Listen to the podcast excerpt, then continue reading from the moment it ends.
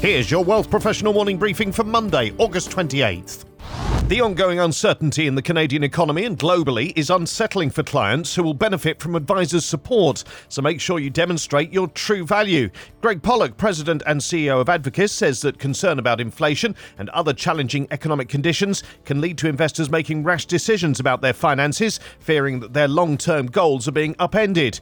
These decisions may include everything from selling off investments for the future to taking money out of accounts that have penalties for earlier withdrawals, or even making large gifts gifts to family members that can undermine the financial security of the family itself, Pollock wrote in an article on the Advocis website. This is one of the key things that an advisor can do for a client in turbulent times, helping them avoid making decisions that they may later regret and that could be costly by bringing the benefit of experience and historical evidence to the table. Budgeting is another important area that advisors can leverage to show added value to clients. This may not be something that they have discussed before with clients, who may be more likely to speak to their advisor about major decisions and life milestones, such as retirement solutions, life insurance, or children's education. Introducing tools that can help clients navigate tighter spending ability and other areas of better financial literacy are valuable in broadening the advisor client relationship.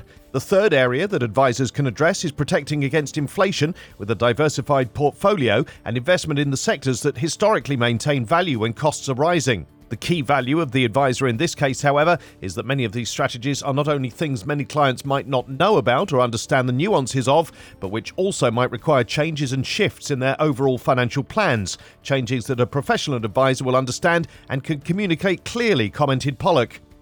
Investors are more likely to trust financial planning advice generated by AI than the myriad of opinions on social media. A recent survey by the CFP board found that 71% of respondents said they had little or no trust in the advice that they find on social media platforms, but are more divided on the validity of advice created by generative AI.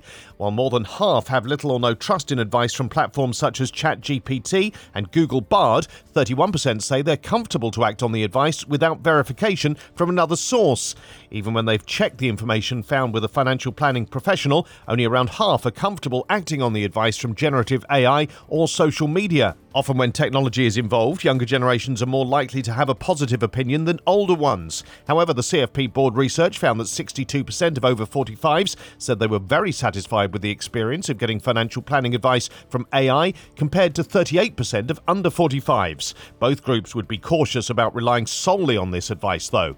Men are generally more hopeful about the impact that generative AI could have on the financial planning profession, with women more likely to be skeptical. However, both sexes believe that the technology will supplement advice from financial advisors in the next three to five years.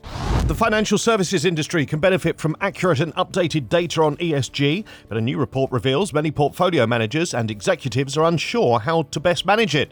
Bloomberg and ADOX Research polled 100 PMs, climate risk executives, and data management executives about their priorities for ESG data spend, as well as approaches to ESG data acquisition and management. Spending is set to increase for nearly all executives, 92%, and 18 are planning to boost it by 50% or more, with ESG benchmarks benchmarks and indices, company reported data, ESG scores, and sustainable debt marked out as the priorities.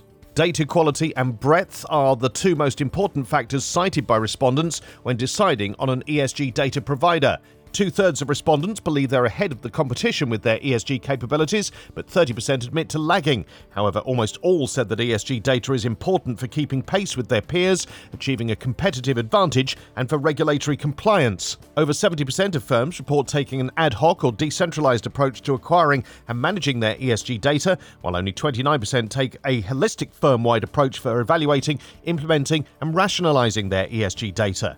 The most challenging aspects are handling constant evolving and new ESG data content, managing multiple ESG vendor data feeds, and aligning ESG content to existing entity data.